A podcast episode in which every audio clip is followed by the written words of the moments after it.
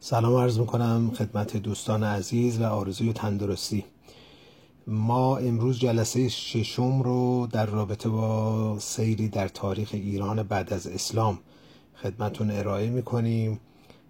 قبل از اینکه من ادامه بحث رو داشته باشم دو تا مطلب کوچیکی رو که دوستان تذکر داده بودن خدمتون عرض بکنم. یکی اینکه برخی از دوستانی که این فایل ها رو دنبال می‌کنن و گوش می‌کنن اظهار لطف کرده بودن که این دو هفته یک بار که این فایل رو من خدمتون میفرستم زمانش طولانی هست. یعنی اینکه این رو هفتگی بکنیم.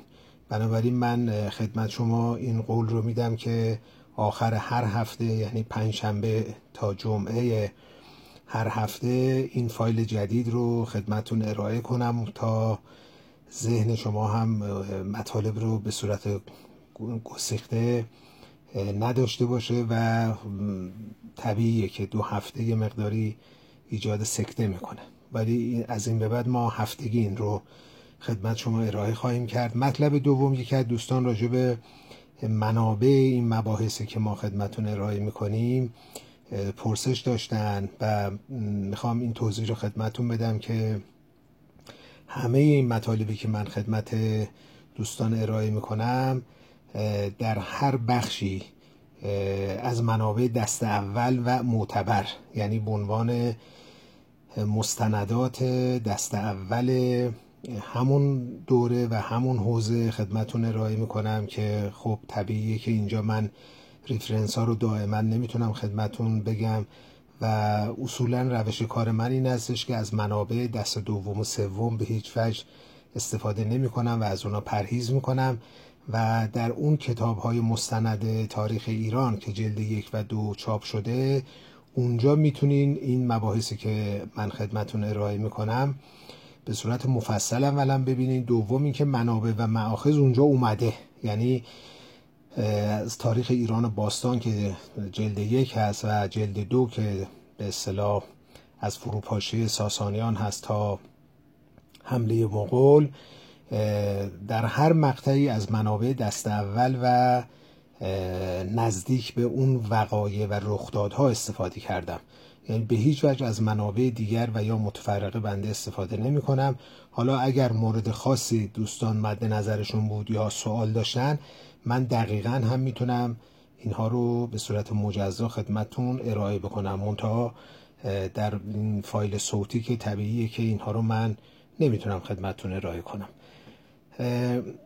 در جلسه گذشته ما از خیزش ایرانی ها بحث کردیم. یعنی گفتیم که ایرانی ها که در واقع دچار یک نوع بهت شده بودند با حمله اعراب مسلمان به ایران که از زمان عمر و خلافت عمر و عثمان شدت بیشتری گرفت و در زمان بنی امیه دیگه تقریبا کامل شد یعنی استقرار مسلمان های عرب در ایران کامل شده بود و این جغرافی های ایران به لحاظ سیاسی دیگه تغییر کرد و شاید یه چیزی حدود یک و نیم قرن تا دو قرن ایرانی ها در بهد و حیرت بودن. ولی تدریجا به خودشون اومدن و تونستن که مسائلشون رو به یه شکلی مدیریت بکنن در ابعاد مختلف خودشون رو بتونن نشون بدن و توانایی های خودشون رو به منصه ظهور برسونن. که البته این خوب طبیعیه که به صورت خیلی سیستماتیک و یا برنامه از پیش تعیین شده نبود. یعنی یعنی این توانایی و جنمی بود که در ایرانی ها بود و طبیعتا در فضایی هم که فرهنگ اسلامی ایجاد کرد تونست رشد و نمو پیدا کنه و در اشکال مختلف خودش رو نشون بده. و یک نکته ای رو که من می‌خوام خدمتتون عرض بکنم این هستش که این رو هم نباید ما از توجه دور داشته باشیم. یعنی چی؟ که خلافت از بنی امیه وقتی به بنی عباس رسید بنی عباس اصولا یک تفکرات نزدیک به ایرانی داشتن. یعنی از زمان هارون و رشید و به خصوص فرزندان ایشون و به ویژه معمون معمون عباسی اینا یک علقه خاصی نسبت به ایرانی ها و خراسانی ها داشتن.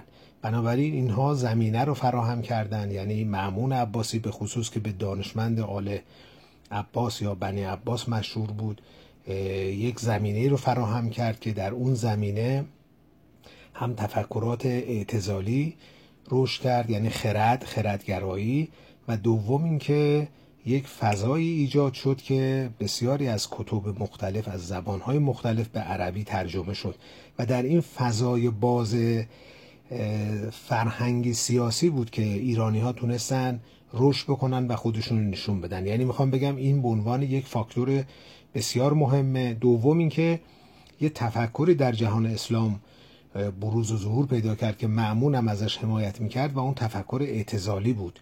یعنی تفکر اعتزالی یه تفکر خردگرایانه است خردمداریه. برخلاف اشعری که اصطلاح تعطیل عقل و خرده و بیشتر جبرگراییه. و این تفکر اشعری هستش که الان در جهان اسلام متاسفانه حاکم هست و همین دست و بال به اصطلاح مسلمان رو به صورت زیربنایی بسته. و لذا اون تفکرات اعتزالی که حالا هر کدوم از شما می‌تونین دنبال بکنین ببینین که اصولا تفکر خردگرایانه و عقلگرایانه اعتزالی هم در بست و گسترش به اصطلاح علوم و فنون و و مسائل سیاسی روز یا فرهنگی روز بسیار نقش داشته. یعنی این دوتا فاکتور رو ما مد نظرمون داشته باشیم که زمین ساز بسیاری از رشد و ارتقاهای بعدی شد. ایرانی ها من شاید جلسه گذشته اشاره کردم که ایرانی ها در چهار بود حرکت و خیزش خودشون رو یه جوری نشون دادن. و این البته عرض کردم بدون هیچ برنامه ریزی و اینها بود. یعنی فضایی درست شد که اینها تونستن در جهات مختلف خودشون رو نشون بدن خودشون رو پرورش بدن و به سطوح عالی دست پیدا بکنن. این چهار معلفه که خدمتون می‌خوام عرض بکنم یکیش جنبش ها و حرکت های سیاسی نظامی رسمی بود. یعنی در کنار خلافت بنی عباس حکومت های محلی ایرانی رشد کردن یعنی اولین حکومتی که به عنوان حکومت نیمه مستقل ایرانی ظهور و بروز کرد تاهریان بودن که در خراسان حالا راجبش بیشتر بحث خواهیم کرد ظهور پیدا کردن و تحت البته سیطره خلافت یا خلیفه که همون در زمان معمون این مطلب رشد پیدا کرد و خودش رو تونست نشون بده. و بعد البته ادامه پیدا کرد. یعنی مثلا بعد از تاهریان سفاریان اومدن بعد بعد از سفاریان سامانیان اومدن بعدم مثلا آل بویه اومد و دیگه تدریجا ایرانی ها به عنوان قدرت مسلط در جهان اسلام مطرح بودن و خب حکومت های بسیار فرهیخته ای هم داشتیم. مثلا سامانیان رو حالا بهش خواهیم رسید که فوق العاده اینها سلسله فرهنگ مدار هم بودن و باعث رشد فرهنگی جهان اسلام هم شدن. پس بنابراین یه معلف خیزش ها و حرکت های سیاسی نظامی رسمی بود که مثالاش هم زدیم و حالا بهش خواهیم پرداخت. دومیش جنبش های سیاسی اعتراضی بود. یعنی اینا بیشتر حالت شورش و تقیان داشتن. یعنی ایرانی های در رأس جریاناتی قرار می گرفتن که با خلافت بنی عباس اینا تضاد و تزاهم داشتن و درگیر می شدن مثل بهافرید مثل اسپهبدان شمال ایران مثل اسحاق مثل استاد سیس مثل بابک خورمدین که در آذربایجان خیلی معروفه. خب این خیزش های اینچنینی هم رخ داد. یعنی اینا با دستگاه خلافت می جنگیدن و مشکلاتی رو درست می‌کردن برای دستگاه خلافت که البته سرکوب اینا بعضا توسط خود ایرانی ها صورت می‌گرفت. که حالا این رو هم بعدا خدمتون توضیح خواهم داد. ولی اینم معلفه دومه. یعنی خیزش هایی که به صورت شورش ها و جریانات سیاسی که حرکت های نظامی از خودشون نشون می‌دادن و خب اغلب اینا البته سرکوب می‌شدن کشته می‌شدن و تلفات زیادی هم می‌دادن. سومین معلفه حضور افراد دانشمندی بود که اینا در دستگاه خلافت اومدن حضور پیدا کردن. یعنی در واقع با دستگاه خلافت درسته که همکاری کردن ولی فضایی رو ایجاد کردن که در این فضا بسیاری از عناصر فرهنگی علمی، هنری، ادبی اینها در این فضایی که این وزرای ایرانی ایجاد می‌کردن می‌تونستن رشد بکنن. بنابراین ایرانیا در یک معلفه دیگر حضور و ظهور بسیار پررنگ داشتن در دستگاه خلافت مثل خاندان برمکیان مثل خاندان سهل و دیگرانی که اینا در طول تاریخ تا زمانی که بنی عباس بودن و حتی دستگاه های حکومتی بعدی اینا حضور داشتن. و این خاندان دانشمند کمک می‌کردن به اینکه اینها فضا رو باز کنند برای رشد و نمو افراد دانشمند و طبعا آثار مختلفی که تولید می‌شد در این فضاهای فرهنگی. چهارمین المان یا معلفه جنبش های علمی ادبی بوده. یعنی در این فضا یه دانشمندانی ظهور و بروز کردند که در تاریخ ایران قبل از اسلام هم از اینا خبری نیست. در صورتی که خب ایرانی ها استعداد خودشون رو تونستن شکوفا بکنن و افراد مختلفی به میدان آمدن کتابهایی رو تعلیف کردند مطالب مختلفی رو تونستن بنویسن و کارهای مختلفی رو به ظهور و بروز برسونن که این باعث همون بنمایه های تمدن طلایی جهان اسلام که چند قرن برقرار بود. و یعنی ببینین تمام این ساختارها دست به دست هم داده تا یه تمدنی شکل گرفته که که هر کدوم از این عناصر و علمان ها جای خودش رو داشته و نقش خودش رو بازی می‌کرده. مثلا ما در همون ابتدا در زمان به اصطلاح هارون و معمون داریم که ابن مقفع مثلا که اسمش هم البته روزبه بوده ایشون کتاب های مختلفی رو از زبان پهلوی به زبان عربی در آورد ترجمه کرده. و یا اصلا نهزت ترجمه که در زمان معمون درست شد و ایشون اصلا یک کتابخانه و مجمع دانشمندانی درست کرده بود به نام بیت الحکمه که در اینجا خب ایرانی ها خیلی نقش داشتن. مثلا خاندان بخشیشو بختیشو عذر می‌خوام و خاندان مثلا بنی موسا ابراهیم فرازی و پسرش علی ابن ایسای استرلابی و از اینا زیاده. یعنی من از این اسامی بخوام برای شما بگم ایرانی هایی که در این دستگاه و در این تشکیلات اومدن و کارهای مختلفی انجام دادن از ترجمه گرفته تا تعلیف تا گردآوری تا در زمینه جغرافیا در زمینه تاریخ در زمینه نجوم در زمینه شیمی در زمینه ارز کنم که مباحث ادبی ساختار حتی زبان عربی را می‌دونی که خب ایرانیا در نقش مهمی داشتن در تدوینش مثل سیبوه یا سیبویه بهش میگن.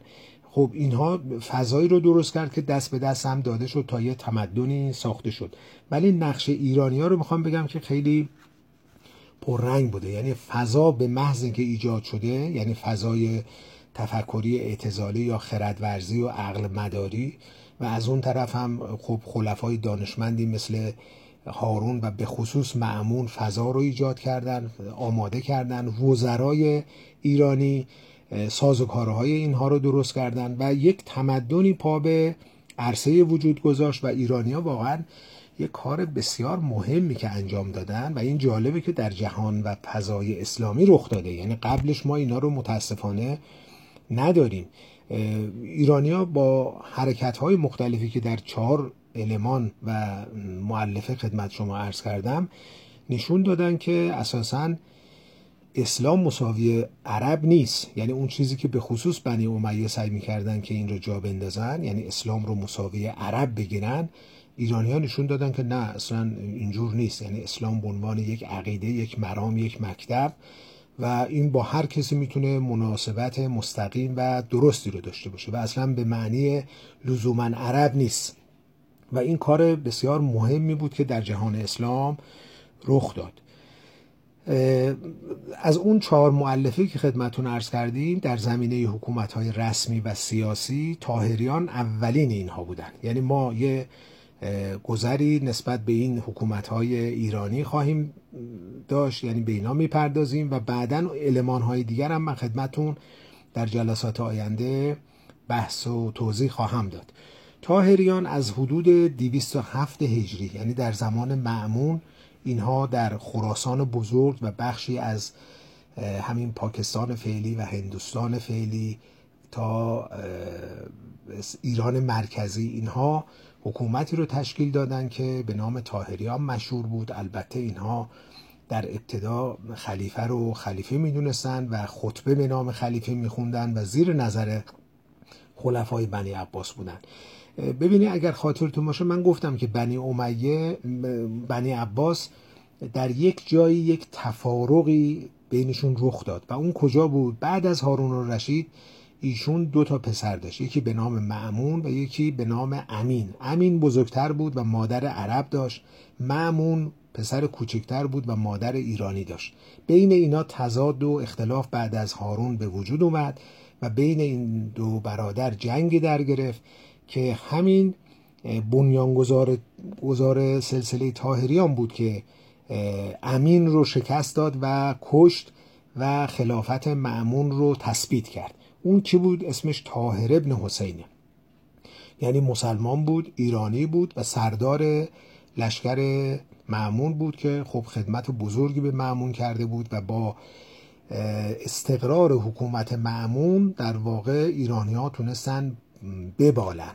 و اگر همین آقای طاهر ابن حسین در جنگی که با معمون و سپاه ایشون امین و سپاه ایشون انجام داد اگر موفق نمی‌شد چه بسا اون فضای آزاد فرهنگی به وجود نمی اومد و چه بسا اون تمدن طلایی دوران اسلام هم به وجود نمی اومد بنابراین اینجا نقش کلیدی یه ایرانی به نام طاهر بن حسین خیلی مشهوده. ایشون مشهور به زلیمینین یعنی طاهر زلیمینین چرا می‌گفتن زلیمینین حالا در کتاب دوم بنده اگر بینین اونجا دقیقا من ریفرنس ها رو اووردم و نظرات مختلف رو هم اووردم که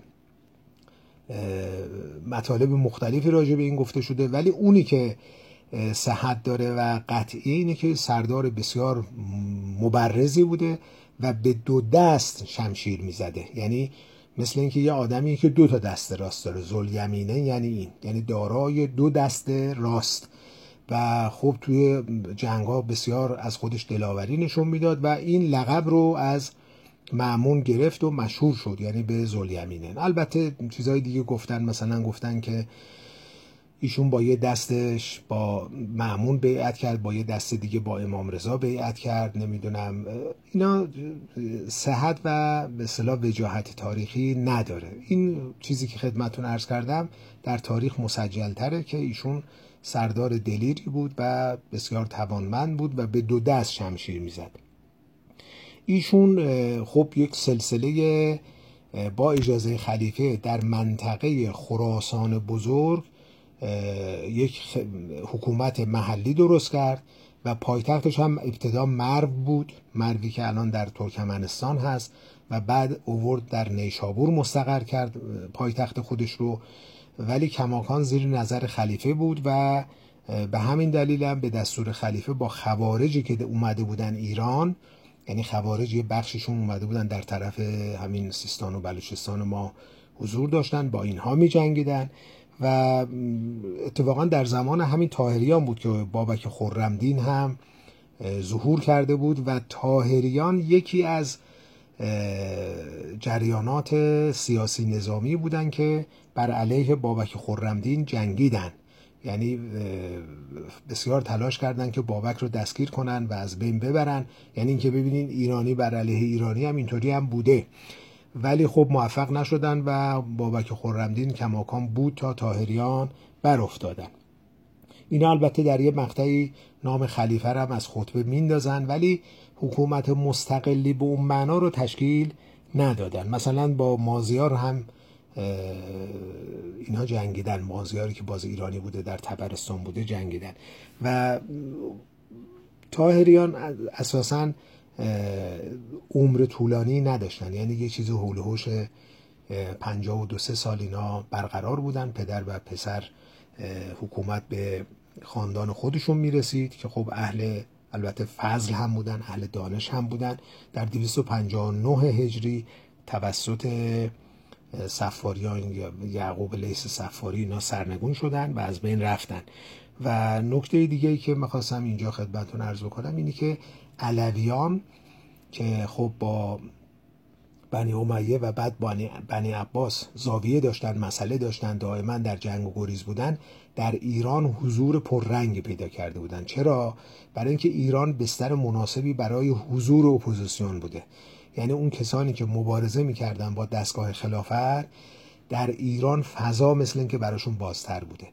و خوارج هم به همین دلیل اومده بودن در بخشی از ایران استقرار پیدا کرده بودن. علویان هم در شمال ایران بیشتر رفتن استقرار پیدا کردن که حکومت علویان تبرستان رو تشکیل دادن و اینها در تا چندین قرن برقرار بودن و تاهریان هم گرایشی به این علویان داشتن و روابطی بین اینا پیدا شده بود که حالا یه روایتی هم هست در تاریخ که تاهریان می‌خواستن که خلافت رو از بنی عباس بگیرن و به علویان بسپارن. این هم در تاریخ گفته شده ولی اینا قدر مسلم اینه که روابط نزدیکتری با هم داشتن و دولت مستجلی هم بودن. یعنی پنجاه و دو سه سال هم بیشتر دوام نیوردن و از بین رفتن. این مطالب جلسه امروز ما بود تا انشالله جلسه بعد خدمتون مطالب ادامه ادامه دار رو خواهیم گفت. متشکرم.